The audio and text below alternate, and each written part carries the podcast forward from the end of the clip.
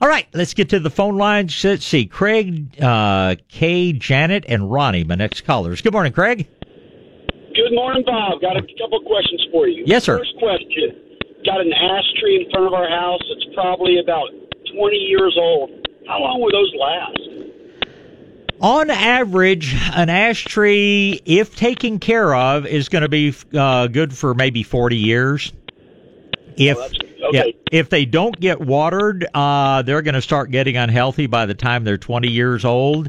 I supposed in absolutely perfect conditions, you might stretch it out a little bit longer.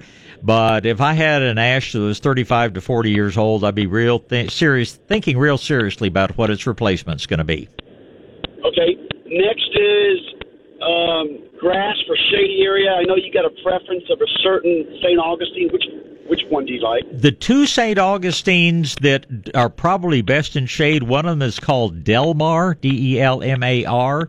The other is called Palmetto. Uh, they are not only shade tolerant, they are both fairly compact St. Augustines. They don't have to be mowed quite as often as some of the others. Now, there are places that are too shady even for these grasses, but uh, Palmetto and Delmar, I would be very happy with either of those in the shade. All right. And then my last question: buying ladybugs. Mm-hmm. Does it work for the garden? I mean, what's the uh, or do they, are they going to fly on my neighbors? Some of both. Um, Okay. they they what you have to realize is that nobody sells ladybug larvae. Ladybug larvae are the hungry ones. They're the teenagers. They're the ones that uh Oh, I have a friend that had to actually get a second refrigerator so the teenagers would stay out of hers. Uh, the ladybug larvae are the really hungry ones that gobble up all the aphids, all the bad things that you're trying to get rid of. The adult ladybug doesn't do a whole lot except lay eggs and, you know, make more larvae and maybe eat a few of the bugs. So your idea is to get those ladybugs to stick around long enough to lay a bunch of eggs that you'll have that weird looking little larvae out there to take care of your insect pests. So what we recommend on ladybugs is don't put them out till evening. Uh, they're going to come out of the bag uh, hungry and thirsty and uh, with other things on their mind, shall we say. So spray the area down with water, release them in the evening. That's going to keep them in the neighborhood long enough to uh, get a lot of eggs laid and to get a lot of uh, larvae out there. Now, if you don't have aphids, if you don't have anything for them to eat, uh, then they're going to move on elsewhere. So, um, but they are they are very effective at controlling uh, most of the uh, the insect problems that we face in the garden, primarily aphids. Wonderful. Have a great weekend. You do the same, Greg. Great questions. Thanks for getting to the point. Kay is up next. Good morning, Kay. Good morning. Good morning. Um, I do uh, container gardening, Uh huh. and I found the top shelf, Mhm. and they had uh, they had the garden soil and they had the potting soil. So, what would you recommend, like for tomatoes or Swiss chard or kale or whatever you're going to plant? What would be better? What's the difference? Okay, and now so you're going to be planting these in containers, not in the ground. That's right. The garden soil products actually contain some real mineral earth. Um, the products like their top shelf compost are strictly compost only. If I were going to create what I thought was a good container blend, I'd probably mix them half and half. I'd take their garden soil and then I would mix uh, about an equal amount of compost with it. And that would, to me, that would create pretty much a perfect soil for most vegetables. Now, if I were going to grow succulents and things, I'd stay more with just the potting soil. If I were going to grow blueberries or something like that, that really overdo it on wanting you know, the more acidic soils and things like that, then I grow them in virtually pure compost. But on the top shelf line for making a good uh, product for container gardening, I just go half and half. I mix half compost and half garden soil. Okay. All right. Sounds good. Thanks a lot. Oh, you're certainly welcome. Let me keep going here and talk to uh, Janet. Good morning, Janet. Good morning, Bob. Good morning. I have I have been battling white flies unsuccessfully, and I'm wondering if you can give me a few more clues. What kind of plants are you fighting whitefly on? Uh, my little miniature roses. Okay. Um, First of all, whitefly are always going to be worst on plants that are getting a little stressed. I'm. Are your miniature roses in pots or are they in the ground? They're in pots. Okay, I'm going to tell you probably feed a little more often and water a little bit more often, and uh, and you should reduce the stress. But as far as killing the whitefly, the only product that really works against them is one of the insecticidal soaps because it's the only one that gets the eggs, the larvae, and the adults on the whitefly. Now, um, they, there is a product out there now called spinosad soap, which is a mixture of spinosad and insecticidal soap, and that would work very well. But either that or Safer's or one of the other brands of insecticidal soaps. And what you have to do is is coat things very thoroughly. And the whitefly larvae are going to be on the back side of the leaf, not on the top of the leaf. So I'd be taking my roses, I'd get above them, I'd spray as thoroughly as I could. Then I would tip the pot over on its side and I would try to spray enough to hit the bottom side of the leaves. But you will get whiteflies under control. But it's sort of a two step process. Like I said, first of all, try to reduce any stress at all on the roses, but the insecticidal soaps are just the only things that I've ever found that work against them. Okay, they are they are just very very persistent. Oh, I, they are, and uh, just a nuisance. Uh, fortunately, they're not something that you know is really life threatening overnight to your roses, but they, you know, you'll start getting that black mold where uh, the excrement that they leave behind. Whiteflies are just truly disgusting, and uh, there are some things that naturally, there are actually some little wasps that parasitize the whiteflies. So stay organic and everything around them, and Mother Nature will help you with controlling them. But uh, again, the the answer is a soap type spray, and the answer is to just just literally be sure you coat every leaf surface. If you do that within two weeks, I do it. I do it once. I would wait two week or wait a week and do it a second time, and you should be totally free of white fly. Now there are some other things that they like to get on, like crepe myrtles. Uh, in the vegetable garden, they love to get on okra. Um, they can sometimes be an issue on sweet potatoes. So these are things that you need to watch. But um, you should be able to get them under control within a week or two. Okay. Well, I thank you very much. Well, it's my pleasure. I thank you for the call this morning. And uh, let's see, let's go and get Ronnie in here. Talked all four phone lines in the first segment here. Good morning, Ronnie. Are you? Let's see. Let me hit that one more time. You there, Ronnie? Yes, sir. Good morning. Yes, sir. How you doing today? I'm great. How about you? I'm doing okay. I got a few questions, if you don't mind, sir. Go right ahead.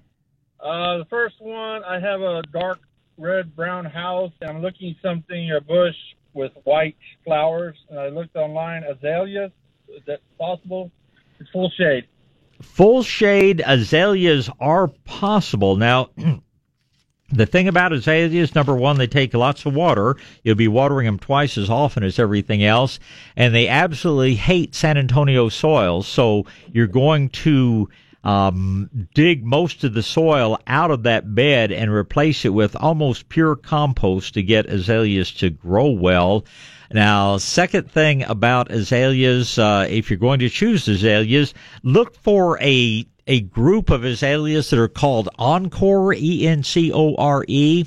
Uh, old fashioned azaleas, the, the problem is they bloom one time and that's it for the year. The Encore, and that's the way they get their name, is that they can come back and bloom more than once in a season, so you get your white flowers over a longer period of time. Anything else you would recommend for that area? For shrubs, you know, azaleas and uh, gardenias are going to give you um, white flowers. Uh, there are, gosh, in the shade, there are some perennials that could give you, uh, they're not really going to make big shrubs, but there is a white plumbago that would be quite attractive. There are a couple of white salvias that would be attractive in that area. Um, there is another shrub, you really have to look for it, but it's called Philadelphus, uh, commonly called mock orange up north but it has relatively brief bloom period. I'm going to tell you to really to really get the maximum number of white flowers, uh, you're going to need to plant some annuals down in front of this bed where you plant your shrubs. You can plant white impatiens, you can plant white begonias, you can plant white caladiums. Uh, these are things that are going to give you plenty of white flowers literally every day through the uh, warmer months of the year. In the winter months, you can plant white cyclamen, which will give you beautiful white flowers, uh, you know, every day of the cooler season. So, um, if if you want to do all the work that's involved with growing azaleas or gardenias, those are still probably going to be two of your very best that will give you flowers over a somewhat extended period of time, but uh, really see white. Your annuals and perennials are, are capable of giving you lots of white every day of the year with uh, no more than average maintenance. Thank you, sir. And, and Indian hawthorns, are, are, is there a better one to buy now? Uh, there, if you want a white Indian hawthorn, now Indian hawthorn have to have full sun. Uh, this is a different area. Okay. Um, the uh, again, they want richer soil, so you're probably going to want to work some compost in. But Snow White is a white Indian hawthorn. Uh, in your pinks, you've got you know lots of different choices out there. I would tend to stay away from the really big ones. There is a one that grows about eight feet tall called Majestic Beauty, but it just gets its roots down in our crappy soils, and after a few years, it, it just doesn't seem to do well. Uh, but the dwarf to medium sized Indian hawthorn, so long as you give them good soil and full sun, uh, and keep the deer away from them. They're one of the favorite deer foods out there if that's an issue to you. But no, uh, sir. Okay, no, they're they're still fine plants and uh, in good soil. They're very trouble free. Is there a white lantana? Yes, there are several white lantanas. Uh, there is a trailing white lantana that blooms principally or blooms heavily spring and fall, and then has some flowers, uh, and, they just call it trailing white. It's a white lantana montevidensis, if you want to be botanically correct. And uh, then there is uh, a white upright lantana, sort of a creamy white one. The old fashioned one is called silver mound, and it's still one of the best, but it is one of your more upright white blooming lantanas. And if you have time for one more, what colors of Esperanzas besides yellow do they have now? Okay, the big, the great big one is uh, is always going to be yellow, and the variety you're looking for um, you know, is uh, oh golly, give me just a second to think of that one. But in the some of the more compact ones, and these ones still go to uh, uh, you know, five or six feet at least. Uh, there's a very reddish orange one out there. There is one that is a true orange. There's one that's kind of a butterscotch yellow with a red center. And then there's one, I think it's called Mayan Gold, that is a uh, pure yellow but uh, it's it's not the big one. The big one you're looking for is called Gold Star. It just took me a minute to think of that name. Uh, but uh, in the more dwarf one, I believe it's called Mayan Gold, and then there's everything from a uh, kind of butterscotch yellow with a darker center to a tangerine orange to a real reddish orange called Bells of Fire on that one. I think uh, I love Esperanzas again for the sun, uh, and these new dwarf ones are just in bloom all the time. They're really good plants.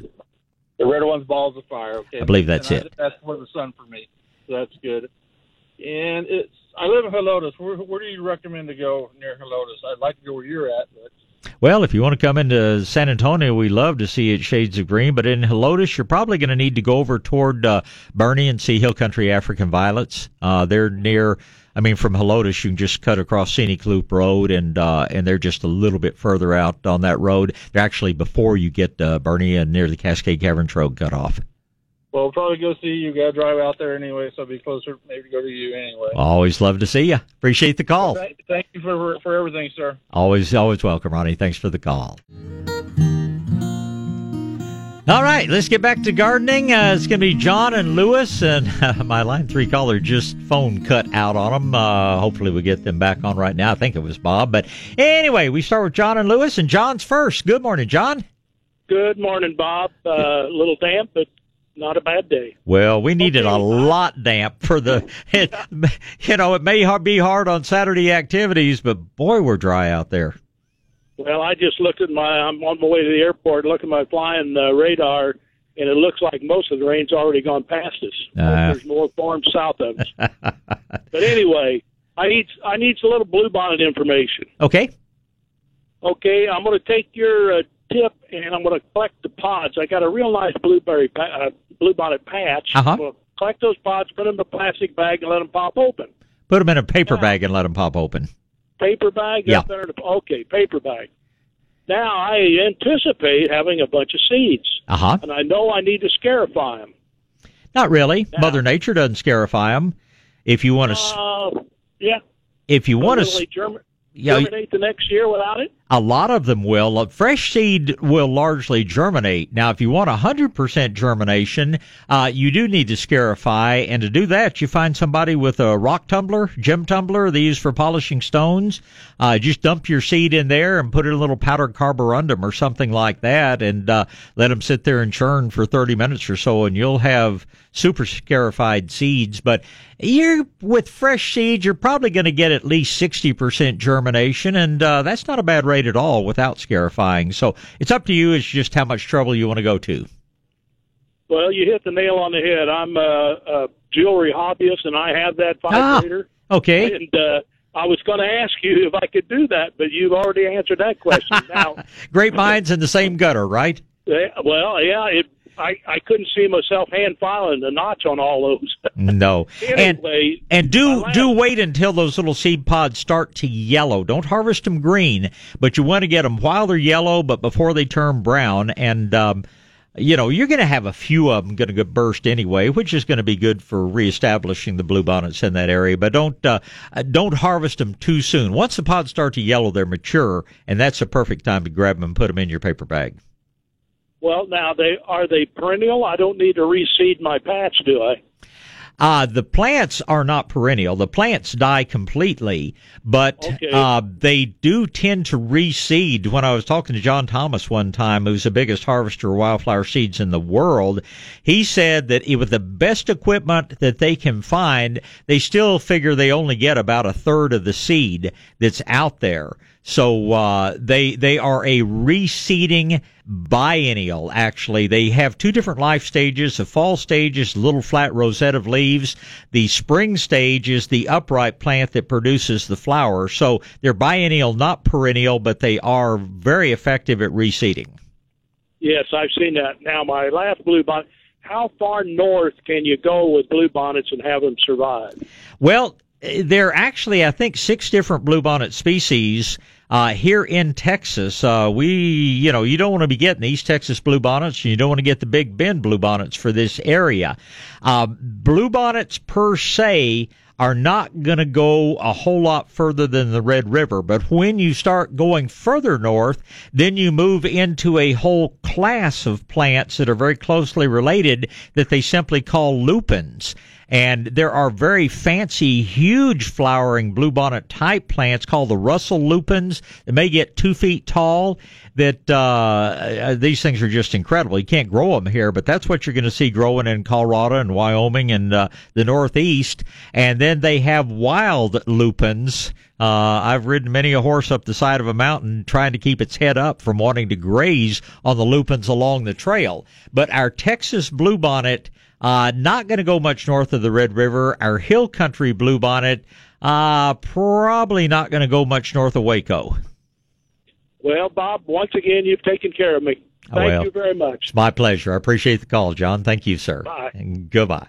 All right, let's get back to gardening here, and I want to do this in order. Let's see. Uh, Lewis is up first, and it'll be Bob and Dolores and Brittany.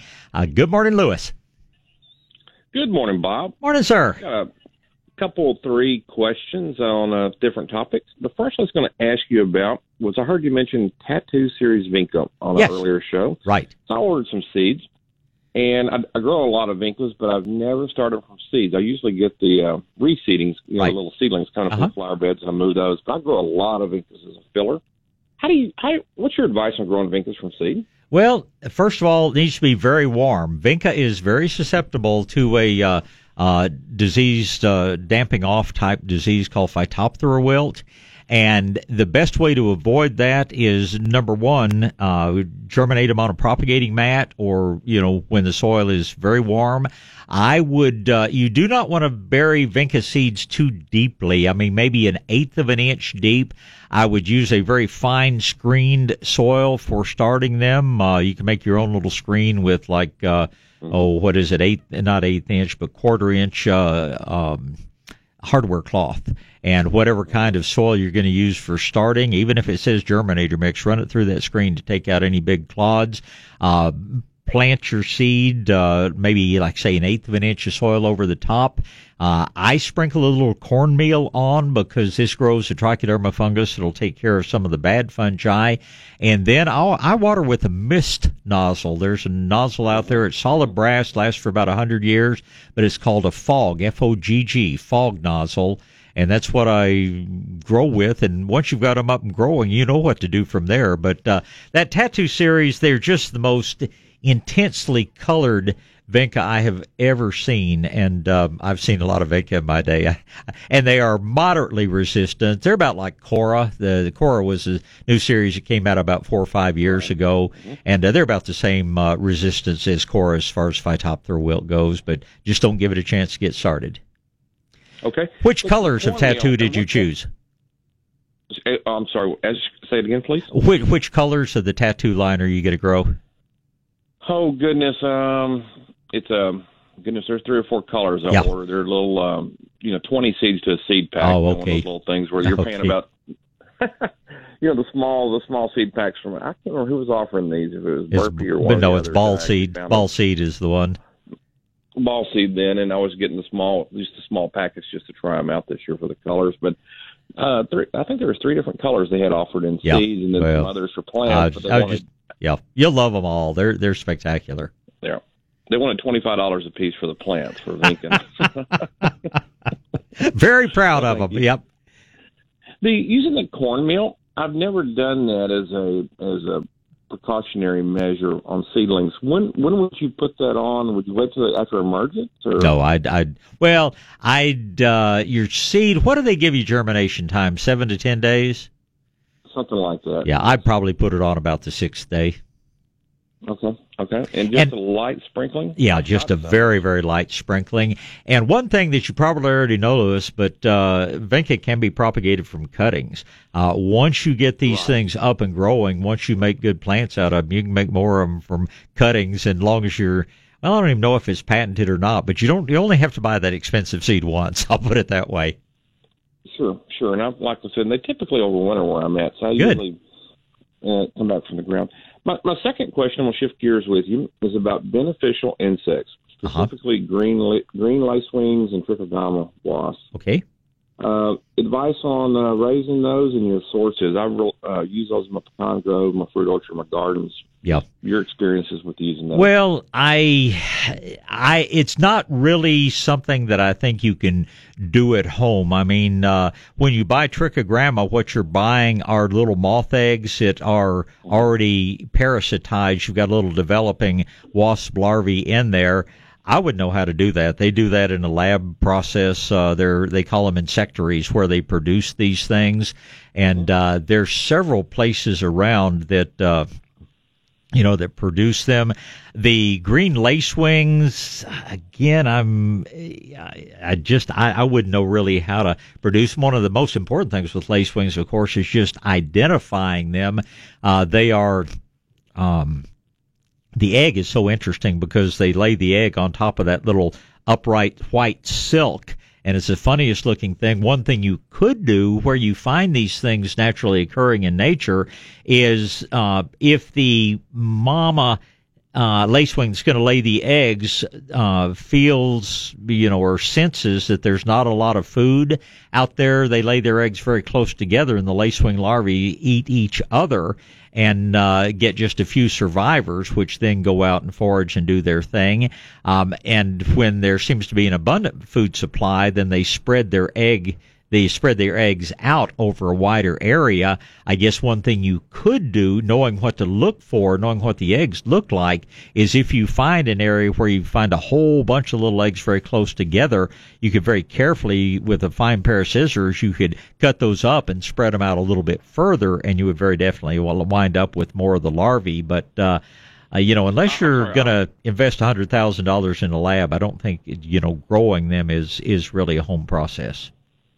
I apologize. I wasn't clear on my. I wasn't, I wasn't intending on growing them. I just want to use them. Oh, okay, you yeah. Buy them and how do you use them? Um, you know, just about any nursery. Uh, uh, can get them for you. I want to say that the there's a company here in Texas is Rincon R I N C O N something like Rincon-Vitova or something. I think is our only Texas company, but uh, you can buy directly from them. We get a lot of them through a company up in uh, Colorado called uh, Hydro Gardens. But uh, I'm sure if you just Google insectaries, you'll find various sources for them. But I think it's Rincon, Rincon-Vitova is the one here in Texas that produces a lot. Okay. Okay. And uh, my last question I had for you this morning was in the latest Acres USA, there was an article about soft rock phosphate. Really, really interesting article. Mm-hmm. And it mentioned using silica with rock phosphate. Now, this gentleman is writing from upper Midwest. I think right. We're obviously lower, little more neutral soil pH or closer to neutral.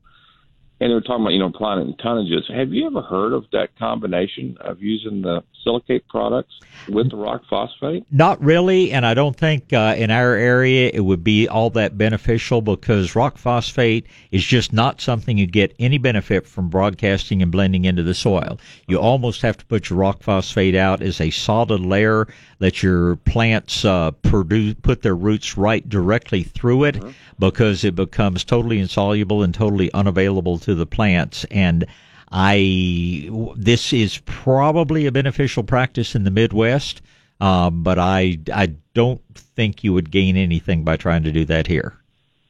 Okay, I was just curious if you'd ever heard of anybody trying. I'm a little more uh, less calcareous soil than what you've got, so that's why I was just curious if you ever heard of using that combination. Of well, I was gonna. I, I, I like you. I read Acres regularly, but uh, I'm you know my my gardening is more horticulture than agriculture, so it's not mm-hmm. something that I that I have tried. And quite frankly, I'd start with a good soil test. I have never seen a soil in this area that was really deficient in phosphorus. It's just a question of whether it's available to the plants, and that's why we supplement our tomatoes and things with a layer of rock face for rock phosphate for them to root through.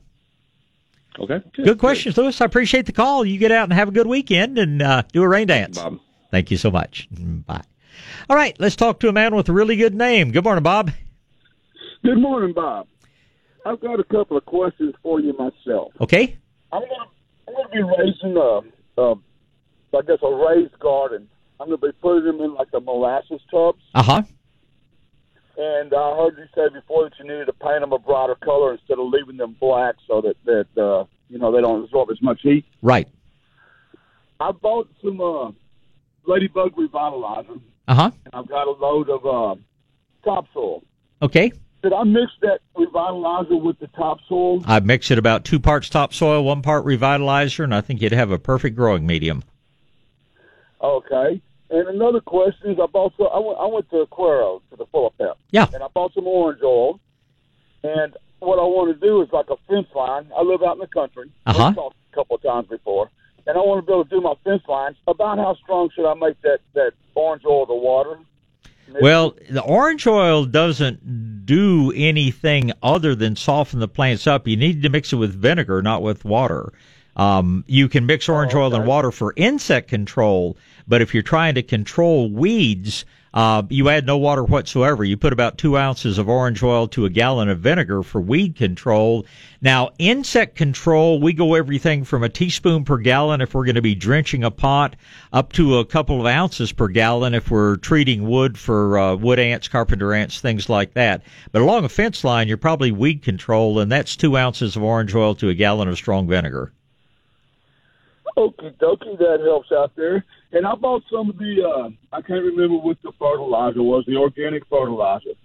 Uh, but uh, can I put a little bit of that in with the plants whenever I plant the plants, or do absolutely for like grass? Absolutely, no. You can. The organic products can be blended in with the soil, can be sprinkled in the hole before you plant. Uh, there's not really a wrong way to use organic fertilizers. Okay, is there, is there a uh, too much that I can use while I burn something. You would never burn, but you could be wasteful in doing it. You know, a gallon container, I would never use more than, you know, maybe a teaspoon of heaping teaspoon full of fertilizer. Uh, something the size of a molasses tub, I'd probably use one to two cups of fertilizer. And just sprinkle it on the top and water it in? or just blend it into the soil before you plant, or after it's planted, just put it on top and water it. All right, sir. I sure appreciate the information. Always a pleasure, Bob. Appreciate the call and talk to Dolores and Brittany. And Dolores is up first. Good morning. Good morning. Good morning. How are you this morning? I'm doing just fine, thank you. Just watching the weather and wondering what it's going to do. Well, I wish we could send you some of this rain we're supposed to be getting. I think we've had enough for a while. well, I envy you there. I, have got cracks in the ground around my ranch that I'd sure like to see fill in. So maybe it will, maybe it won't, but we'll make the most of it. Takes what we get, don't we? That's right. Uh, uh, I have a question about uh, Rio Grande peaches. Okay. I bought, I purchased two. They both had blooms on them when I got them, mm-hmm. and one has lost all the blooms, and the other one has peaches on it, a little bit smaller than a golf ball. Okay. Uh, uh, if uh, planting those, if I plant them together, how close can I plant them, or how far apart do I need to? Base of one tree to the other, I plant them about 15 feet apart. Would be as close as I would go. Um, if you plant them further apart, I wouldn't. If you're counting on getting cross pollination, I probably wouldn't move them more than 100 feet apart, but you could put them as close as 15 feet apart. Where are you located, Dolores? In Freer, Texas. Okay. Um, yeah. Down in the Caliche country. Yeah. Uh, Rio Grande is probably going to be a, a, pretty good variety for you. It's a very low chilling peach. And if you get too uh-huh. far north, the problem is that it always blooms early. But uh, it was one of these varieties that was uh, developed and that it didn't take a lot of cold, so that uh, you folks that are down uh, a little further south in rattlesnake country, um, so that you could grow a good peach. It should be a good peach for you, and uh, should just get better and better year after year.